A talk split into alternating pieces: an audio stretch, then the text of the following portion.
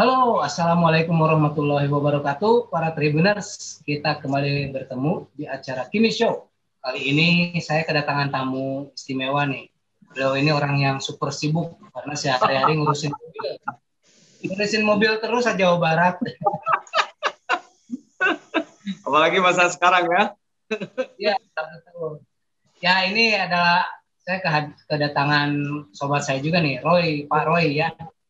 Ya, Pak. Uh, beliau ini adalah seorang yang seorang yang memiliki apa ya namanya uh, ketertarikan mendalam terhadap musik country dan itu diwujudkan dalam kehidupan beliau sehari-hari ya.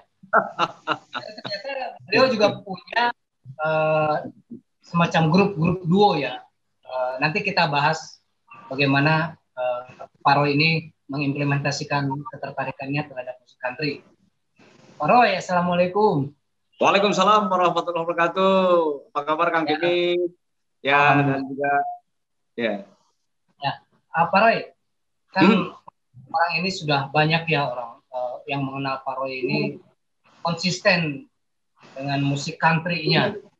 Bisa disebutkan nggak ya. kenapa Kang Roy ini suka dengan musik country? Silakan Kang. Aduh, kalau dibilang sejarahnya ini lumayan ya. Sebenarnya gini, uh, bermula saya sama musik country ketika saya mem memasuki sekolah SMA Negeri 4 Bandung. Karena di sana ada ekskulnya musik country gitu Kang. Hmm, ekskul musik country. Ekskul musik country. Namun begitu saya pulang ke rumah, ternyata apa yang biasa uh, didengarkan oleh orang tua saya, kakak saya, ya musik itu ternyata. Oh, saya nggak sadar memang saya dibesarkan dengan musik yang satu ini, Pak. Begitu. Hmm. Uh, yang menarik dari country itu apa sih, Pak? Nah, yang menarik ketika saya coba uh, mendalami di musik country itu sendiri, ya banyak hal-hal yang sebenarnya kehidupan sehari-hari sih ya lagu musik country itu yang coba dinyanyikan. Kalau boleh contoh misalnya bagaimana kekuatan bersyukur, saya dapat eh, bukan hanya sekedar kita diingetin tapi di lagu country banyak gitu ya. Salah satunya misalnya Kang Kimi pernah barangkali atau para pendengar atau eh, yang lainnya pernah ketika pulang ya malam hari jauh dari rumah sendiri lagi sedih gitu ya. Ternyata ketika pulang mungkin Anda lagi berkendara atau pakai headset mendengarkan radio begitu dinyalakan eh anda ternyata tidak seolah-olah tidak sedih, ya, Anda tetap semangat, gitu ya. Anda merasa tidak sendirian, gitu. Karena dengan adanya radio ini, Anda jadi bersyukur. Itu saya dapatkan dari misalnya lagu Alan Jackson, judulnya hmm. Thanks God for the Radio. Terima kasih hmm. Tuhan ada radio. Dengan radio ini saya tidak merasa sendirian, tidak merasa sedih, walaupun lagi di perjalanan, jauh dari rumah, gitu kan. Terus si John Michael Montgomery bilang, thanks for the G chord. Terima kasih Tuhan, saya bisa memainkan grip G ini Tuhan. Dengan grip G ini saya bisa mengingatmu Tuhan. Itu sih luar biasa bagi bagi saya ya. Itu kekuatan bersyukur. Begitu. Jadi banyak yang eh, maknanya dalam musik country ini yang cukup bagus. Terus saya juga mendapatkan bagaimana Ricky Cake, uh, Thanks, uh, Mom and Dad gitu ya. Mengapa harus ke Mom dulu? Ya diingatkan seolah siapa yang harus dihormati di muka bumi. Muka muka muka ya. Di dalam lagu itu juga disebutin sih. Karena ibumu yang mengajarkan mungkin bagi mereka Bible kan ya. Terus membantu PR kalau ayahmu paling juga membantu menerbangkan layang-layang itu di lagu itu tuh. Makanya kamu harus menghormati ibumu ibumu. Wah banyak sekali sih yang saya dapatkan seperti itu. Ya itu salah satu dari ketika saya makin mendalami isinya akhirnya banyak lagi pula ketika saya mendalami uh, musik country di country music, kemudian bagaimana para pemainnya. Satu hal yang menarik, Kang Gimi, mungkin juga uh, listener yang lainnya mendengarkan, bagaimana orang bisa main di uh, Nashville, Tennessee, tempatnya di Grand Ole Opry. Nah, masing-masing orang itu harus uh, apa ya terlihat bukan hanya sekedar perilakunya, tapi ya memang keturunannya baik, begitu Pak. Pada saat mau menyanyikan juga mohon maaf, tidak boleh lagunya yang berbau minuman minuman, aja nggak boleh sebenarnya di panggung uh, Nashville Tennessee Grand Ole Opry. Yang saya tahu sih pernah baca seperti itu. Kemudian dari orang-orangnya juga harus ya benar mohon maaf nggak boleh ada yang kawin cerai ya udah susah aja untuk bisa main di panggung tersebut. Wah banyak sekali yang saya eh, ketika saya coba baca karena waktu itu saya mendalami dari SMA gitu ya senang musik country terus mendalami bagaimana the history of country music kemudian perkembangannya kemudian cara memainkannya walaupun ya terus saya nggak jago cuma alat-alat rasanya. Kalau untuk uh, banjo, biola, mandolin, gitar musik, gitar elektrik sih ada walaupun nggak jago tapi minimal jadi tahu lah ya. Dan hmm. di country musik genrenya banyak. Kang Kimi kayak kayak Jawa Barat sebenarnya ya ada Degung, ada Cianjuran gitu ya, ada Tarling, tergantung daerahnya masing-masing. Itu juga menarik bagi saya sih. Selain terlebih tadi isinya. Begitu. Jadi memang di musik country itu bukan hanya sekedar musik, tapi ada filosofinya juga ya. Setuju, setuju. Ada filosofinya dan harus uh, positif. Lagunya itu harus positif, Pak. Nggak boleh yang negatif. Ya, jadi, yang jadi optimis optimistis, positif, membangun, mendorong gitu ya. Yes. betul, betul. Saya lihat karena ya kejujuran kan lagunya itu kehidupan yang dilakukan. Jadi banyak yang tapi harusnya positif gitu. Tidak ada yang uh, seperti gimana gitu lah. Yang saya tangkap sih seperti itu sih. Jadi boleh dibilang musik country itu musik yang jujur ya karena meng, meng, apa sih menggambarkan sehari-hari. Iya. Menggambarkan tentang alam ya alam benar-benar di nah kalau bicara betul betul. Kan musik country itu uh, awalnya gabungan dari para imigran yang uh, datang ke Amerika Utara. Kemudian kemudian mereka menetap di daerah selatan Appalachian. Nah sehingga kalau tadi anda bilang uh, tentang alam tentang apa ya kita bisa mendengar lah lagunya rajanya folk mungkin saya bilang John Denver gitu ya. Walaupun dia orang Jerman tapi tinggal di sana mereka bagaimana John Denver mengagungkan tentang Rocky Mountain High gitu ya. Embun aja bisa jadi lagu gitu ya, kedaus yeah. gitu. Ya, jadi selain pemandangan, alam, bersyukur, seperti itu yang kita dapatin sebenarnya sih. Karena memang ada yang gabungan dari gospel gitu ya, lagu-lagu rohanian seperti itu. Begitu konsistennya, begitu konsistennya uh, Paro ini, ternyata sehari-hari juga gaya-gayanya nge, nge, itu ya gaya country ya bisa dijelaskan eh, uh, apa gimana? Ya ya jadi begini memang uh, I grew up with the real cowboy karena memang saya dibesarkan selain hanya di musik seperti ini mungkin kebetulan orang tua saya juga berpenampilan seperti itu. Uh, kalau mungkin anda lihat Kenny Roger mohon maaf ya orang tua saya mungkin seperti itulah ya eh, prewosan gitu tinggi. Sehingga kalau sudah pakai straw hat topi koboi gitu ya. ya kemudian pakai bakal bolo udah nggak terlihat seperti orang Indonesia gitu. Jadi udah kelihatan kayak bule oh ternyata saya dibesarkan seperti ini. Makanya ya saya biasa jadi ter terbiasa. Bahkan saya jalan dengan orang tua saya misalnya di Jakarta ya kayak koboi beneran gitu dua-duanya. Pakai topi koboi pakai boot bakal terus western seperti itu jadi saya sudah biasa cuma pesan bapak saya tetap Farel juga dikenal sebagai gitaris ya yang bisa memainkan country dengan sangat baik. Nah, bisa diceritakan Farel sih belajar uh, gitar country itu apa bedanya dengan yang biasa? Sebenarnya saya nggak jago, cuma karena saya senang musik country, jadi saya berusaha uh, nguliknya memang ke arah sana terus gitu ya. Saya juga terinspirasi sebenarnya gitar ini eh, ketika saya melihat pemain ritmenya grup Pak Tantowi Yahya di Old Friend, hmm. Mas Yunus. Nah, ya. oh kok main gitarnya kok agak beda sebenarnya. Itu saya lihat-lihat, oh ternyata sebenarnya Pak De Yunus eh, ritmenya di Old Friend yang suka main bareng dengan Pak Tantowi Yahya. Kalau Anda lihat Kit Richard sama, dia hmm. sering pakai open string. Kit Richard, ya? ya open string. Kit Richard pakainya G misalnya uh, di opennya G nah, kalau saya opennya D gitu hmm. itu karena tertarik aja ketika bermain seolah-olah jadi lebar gitu ya kemudian karena basicnya mungkin saya bisa mainkan banjo juga sehingga oh ini lebih lebih enak saya untuk beradaptasi cara bermain gitarnya uh, jadi punya gaya tersendiri. Gabungan cara bermain benjo saya aplikasikan di gitar akustik itu aja sih. Gitu. Yang benjo. Dengarnya jadi lain ya. Teknik benjo tuh ya terdengarnya jadi lain. Teknik benjo diaplikasikan di gitar akustik. Iya, jadi jadi memang agak beda mungkin cara cara eh, apa ya cara metiknya gitu ya. Terus grip-gripnya juga kan sehingga saya nyari-nyari sendiri untuk gripnya dan cara strip fingernya. Kan kebetulan Benjo pakainya strip finger sehingga saya uh, ini gitu berbeda orang juga punya grup yang sering main nih di, di TV ya. ya.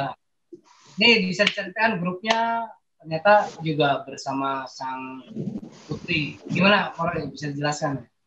Ya, grup musik sebenarnya karena memang waktu di SMA ini kita ada ekstrakurikuler uh, musik country. Nah, dulu saya punya memang pemainnya dari SMA sebenarnya sih.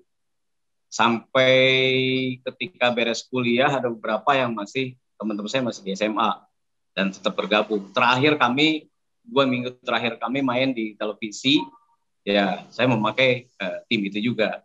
Namun karena kesibukan masing-masing, ya kebetulan dari grup waktu SMA ini ada yang eh, terus terjunnya ke tiga orang ke seni musik di UPI gitu ya sampai ada yang sekolah eh, sudah S3 sekarang nah tapi grupnya masih berjalan dan alhamdulillah eh, grup kami namanya sih waktu itu Arkansas Kang Gemi. Arkansas itu aransemen country sekayang sorangan maksudnya begitu. Sudah negara bagian di sana. Itu biar kedengaran di Arkansas katanya. Uh, karena kami coba membawakan yang sekarang mungkin orang di Amerika baru membawakan. Dulu sekitar hmm. waktu kami di SMA aja tahun 80-an tahun 90-an pernah membawakan lagu misalnya lagu Queen Pet, Bot, uh, Pet Bottom Girl gitu ya kita pakai benjo nah sekarang di Amerika baru baru ada tuh begitu. Hmm. padahal dulu kami coba memainkan seperti itu. Kemudian Lovernya Nazareth kami coba memainkan pakai benjo waktu zaman dulu gitu ya. Mungkin zaman sekarang baru baru dikemas tiga jadi banyak waktu nah grup country yang waktu di SMA ini adalah sering membawakan lagu-lagu Beatles gitu sama dengan Kang Kim ini asalnya lagu-lagu Beatles jadi secara eh, harmoni vokal sudah terbiasa kemudian nah saya coba sisipkan waktu itu lagu-lagu Beatles tapi pakai benjo sehingga unik gitu ya makanya waktu zaman di SMA kami sering diberikan kesempatan untuk main eh, di berbagai tempat. akhirnya ketika beres dari SMA, kuliah, masih ada beberapa yang tergabung. Nah, akhirnya grup kami Arkansas sering dipercaya untuk bahkan bisa mewakili ke, ke Malang, Sumatera, itu bahkan mainnya dengan grup rock ya. Waktu di Sumatera kami bareng Kang Dodi Katamsi ya, waktu itu dengan eh, grup Edan E kalau nggak salah ya, Edan E ya. main gitarnya ya. Uh, ya seperti itu sih. Selain ya alhamdulillah karena di musik country beberapa dipercaya juga. Yang paling kebanggaan Kang Gimi karena saya sebagai karyawan di salah satu otomotif juga pernah mewakili grup kami tampil yang kalau sekarang dibilang IMS lah ya. Gitu. Hmm, ya. Gitu. Kami mewakili salah satu uh, produk otomotif di mana kalau yang lain real artis gitu ya yang lain ada Agnes Monica, ada eh, Nugi, Andre Hanusa gitu ya. Ternyata grup kami dipercaya. KTPN minimal ya band dari otomotif sendiri. Kalau untuk apa namanya uh, duo dengan Sang Putri sejauh ini berjalan seperti apa? Sempat juga nih uh, apa namanya membuat grup duo dengan Putri sendiri Sang Putri Oh, lagu-lagu sendiri gitu kan? Ya, lagu-lagu sendiri. Ini bisa diceritakan ya. nggak? Ya. Oke, okay. Nah karena tadi itu uh, musik country itu bicara tentang kehidupan sehari-hari. Nah, kerjaan saya sebagai uh, wiraniaga gitu ya, yang harus ada niaganya. Kalau nggak ada cuma wirawiri doang, nanti capek. Makanya harus ada niaganya kan. Nah, waktu itu uh, saya coba membuat sebuah lagu yang berjudul Here I Am. Ini gue nih itu cerita sebenarnya tentang uh, wiraniaga yang harus ada jualan, jualan, dan jualan. Apa yang dialami ketika di sales sebagai orang niaga ya itu saya tuangkan aja. Gitu here I am ini gue nih who's talking about sales yang bicara tentang jualan komplain many else di sebagai itu banyak komplain juga kan dan lain-lain. God know damn well tapi harus beres gitu ya. Di sales I'm feeling blue I'm feeling pain sedih capek. I'll take sunshine over the rain. Tapi saya punya semangat untuk berbuat. Ya mungkin karena mohon maaf kita ada uh, reward gitu ya. Mungkin ada trip mungkin itu jadi pemacu juga untuk jadi semangat. Atau uh, karir juga bisa. Take sunshine over the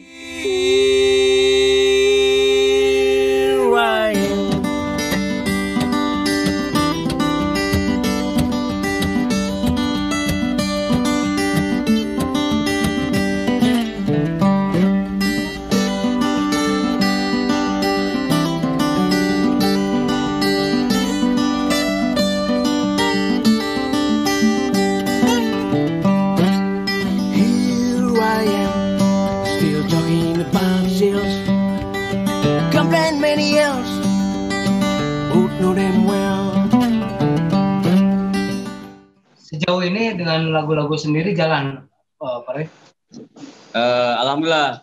Sebenarnya beberapa lagu udah saya buat, cuma yang baru saya uh, masuk di platform memang uh, Hero I Am tadi, gitu ya. Sebenarnya gubahan-gubahan banyak sekali ketika saya di sales waktu tahun 2000 Auto Derby Jawa Barat pernah mencapai namanya Triple Crown. Triple Crown itu kami bisa menjuarai penjualan baik eh, tiga kategori ya di sedan, di MPV, kemudian waktu itu di, di eh, apa komersil. Nah akhirnya sebagai apresiasi saya membuat sebuah lagu baik untuk eh, manajer area waktu itu ya operation manager termasuk eh, penghargaan si operationnya juga waktu itu saya bikin di program nah, itu bahan Cuma yang baru memang ke platform baru uh, baru satu ya, ini ya. aja. kesibukan aja sih. Sebenarnya saya sudah punya 9 lagu, namun tinggal cari waktu saja. Termasuk satu lagu yang saya buat bicara tentang seorang Pak Tantowi Yahya, The Humble hmm. Person I Know. Itu saya juga sudah buat, saya sudah kasihkan ke beliau. Beliau suka minta liriknya dan minta dibuatkan. Cuma tinggal nunggu waktu aja karena kesibukan kemarin. Ya tahun kemarin kita masa pandemi sekarang juga lagi coba merangkak lagi gitu ya. Paling nyari waktu aja sih. Begitu Kang Gemi. Sudah menyiap, sudah menyiapkan lagu khusus untuk featuring Pak Tantowi ya? Iya, ya karena saya juga melihat keberadaan beliau yang bisa akhirnya musik country eh, bisa berkibar lagi lah boleh dibilang gitu. Karena waktu era mungkin tahun 80-an waktu itu dengan popnya kuat ada Pak Ebit Gade, kemudian ada Kang Iwan Fales, dibarengi dengan iringan grup bandnya Kang Dama Gaok. Nah, hmm. sekarang Kang Dama Gaok waktu itu pemain drumnya di, di Iwan Fales. Namun beberapa album misalnya Omar Bra, Bakre, itu kan menggunakan alat-alat uh, banjo, uh, fiddle atau biola atau violin gitu ya. Nah, itu adalah unsur dari Kang Dama Gaok. Nah, sekarang putra-putri Kang Dama Gaok yang sering main uh, country di TVRI gitu. Namanya sudah lama sekali, sudah banyak sekali nih Pak Roy pengalamannya. Pak Roy, gimana nih perkembangan country di Indonesia menurut Pak Roy seperti apa? Nah, kalau saya melihat sih, ya tadi bilang, dengan adanya Pak Tantowi akhirnya buka kembali. Makanya di Pak Tantowi pernah menjadi host baik di TVRI ataupun di TV swasta gitu ya, khusus acara musik country. Nah, kalau sekarang saya bersyukur sekali. Kenapa? Karena uh, yang tahun 2020 di TVRI hanya sebulan sekali acara country music gitu ya. Musik uh, Indonesia spesial country tiap hari Jumat. Nah, sekarang tiap hari Jumat, minggu kedua dan minggu ketiga, di eh, minggu kedua dan minggu keempat, tiap hari Jumat jam 8 sampai jam 9 di TVRI sudah ada. Nah, hmm. TVRI nasional ya. Kemudian kami bersyukur, kenapa? Menyusul TVRI Jawa Barat, makanya dua minggu kemarin saya sendiri diundang oleh TVRI Jawa Barat dan mereka puas di acara musik box spesial country. Nah ini rasanya akan jadi rutin uh, tiap uh, bulan karena waktu itu kan di musik boxnya TVRI Jawa Barat itu kan aneka genre ada dangdut, roncong dan salah satunya ada musik country. Nah ini jadi rutin. kalau melihat seperti ini berarti uh, segmennya ada, kemudian marketnya juga ada. Apalagi kalau dengan Pak Tantowi kan marketnya sangat luas sekali. Kemahiran Pak Tantowi membaca market dan dia bikin dengan, uh, maaf, jadi bikin sebuah kolam yang namanya CMCI, Country Music Club of Indonesia, yang ada di semua wilayah Indonesia. Luar biasa tentunya ya. Akhirnya bisa main musiknya di mana-mana ya. Uh, marak lagi lah musiknya, country-nya Walaupun musik country-nya, mohon maaf, yang sementara ini tahunya musik country adalah seperti lagu-lagu yang Pak Tantowi tampilkan misalnya. Tapi kalau Anda dengar kekinian musik country di, di Amerika, bahkan kalau Anda dengar di radio-radio atau di TV, sebenarnya banyak yang sudah berubah gitu seiring dengan perkembangan industri juga eh, kayak sekarang. Ya bagaimana eh, Black Shelton collab dengan eh, Michael Bublé kali ya menyanyikan lagu Home gitu ya jadi ada rasa country-nya. Taylor Swift dulunya sangat kuat dengan new tradisionalnya, oh. sekarang ke arah pop gitu. Cuma kalau dilihat nanti unsur country-nya sangat kuat. Itu banyak sekali lagu-lagu yang sekarang banyak diputar sebenarnya itu banyak yang country. Mungkin dari segi vokalnya, mungkin dari segi uh, klik-klik baik di gitar ataupun alat musiknya ada biola, ada uh, bejo walaupun tidak sekental zaman dulu gitu ya, bluegrass atau apa gitu. Pak Roy, uh, ya. untuk kiblat untuk kiblat country sendiri, Pak Roy sebenarnya ke siapa sih dan musisi favoritnya siapa? Ah, karena saya dibesarkan di Indonesia dulu, zaman dulu untuk orang-orang hmm. di, uh, di tahun 80-an, itu pasti ke bluegrass. Bluegrass itu yang berkembang sebenarnya musik di Appalachian di tahun semenjak tahun 20-an ya biasanya alat musiknya yang pakai ada benjo tradisional biasanya bluegrass itu ada benjo ada biola, ada mandolin, ada dobro seperti itu. Nah, mungkin kalah tradisional seperti seperti itu ya. Waktu itu saya punya idolanya Ricky Skaggs. Ricky Skaggs hmm. dengan kemampuan uh, musikalnya yang luar biasa, bisa main biola, bisa main gitar akustik, elektrik, kemudian nyanyi juga uh, luar biasa gitu ya. Punya grup sebelumnya uh, punya orang tuanya The Whites. Nah, itu orang tuanya sama keluarganya seperti itulah turun-temurun gitu ya saya lihat Ricky Skek yang waktu zaman dulu Ricky Skek berani membawakan lagu-lagu tradisional dengan hmm. gaya elektrik ya yang coba menggabungkan dengan elektrik yang kalau yang sekarang mungkin kalau kita lihat ada di Presley gitu ya unsur bluegrassnya unsur tradisionalnya kuat tapi memainkan dengan eh, alat-alat modern sekarang saya kuatnya di tradisional sebenarnya sih. Tradisional country-nya ya? Yes, kuatnya di sana. Gitu. Makanya cara metiknya, uh, main gitarnya ke arah uh, alat tradisional sih. Gitu. Tapi di Indonesia sendiri ada seorang uh, anak muda namanya Leon Travis. Kebetulan dia pernah tinggal beberapa tahun di Amerika sehingga saya juga dapat informasi dari beliau. Uh, memang yang berkembang sekarang anak muda agak kurang untuk arah tradisionalnya atau country klasiknya seperti itu. Nah, ini yang coba ditampilkan di TVRI. Jadi aneka genre tentang musik country kita coba gali. Ya, mungkin next ah, kalau nggak salah di tanggal 26 di hari Jumat jam 8 itu ada tribut ke Pak Tantowi Yahya di mana lagu-lagu yang biasa dinyanyikan Pak Tantowi Yahya tapi dibawakan oleh anak-anak muda. Nah, nanti kita bisa melihat Pak Tantowi Yahya sendiri untuk menggait supaya musik katrinya anak muda kan banyak gabung. Contoh dengan eh, Once ya. Pak Tantowi Yahya gabung dengan Once menyanyikan lagu Nusantara. Bagaimana hmm. kalau berarti dua vokal yang sangat berbeda karakternya gitu ya. Tapi jadi menurut saya sih jadi asik gitu. Itu untuk melebarkan pasar menurut saya sih. Iya betul untuk uh, ini ya lebih lebih memasyarakatkan country juga ke genre yang lainnya Pak ya paling ini aja Pak Roy terakhir lah kalau yes. rencana Pak Roy sendiri di 2021 ini sudah planning beberapa skema schedule apa aja sih? Baik nah dari tahun sendiri, kemarin sudah saya pribadi secara secara pribadi ya wah rasanya tahun 2021 saya akan banyak show. Pertama dari dalam saya punya seperti itu. Kemudian eh, bahkan saya bilang sampai ke istri saya rasanya nanti 2021 saya banyak tampil. Saya bilang gitu ke istri saya. Dan tidak menutup kemungkinan saya akan tampil dengan uh, putri saya yang kebetulan senang nyanyi juga. Walaupun belum tentu uh, country ya anak saya. Cuma saya coba per uh, apa jadi kayak afirmasi gitu ya bilang ke istri saya rasanya tahun depan akan pergi makanya uh, entah kenapa di tahun ini saya udah tampil di TVRI nasional, tampil di TVRI Jawa Barat, dan itu khusus acara musik country. Begitu. Kemudian ya rasanya ke depan selain saya akan coba merampungkan inginnya si album mohon doa Kang Kimi dan teman-teman lainnya inginnya si album karena sudah ada 9 lagu. Sebenarnya yang bercerita kalau tadi tentang Here I Am kemudian saya sudah membuat sebuah lagu cerita tentang sales girl. Ya sales girl. Kalau tadi tentang salesman-nya sekarang tentang sales girl-nya yang seperti biasa bangun pagi, men, eh, kemudian sholat subuh dan berdoa, kemudian menyiapkan makan untuk anak dan suami gitu ya, kasih kantor ceritanya seperti itulah.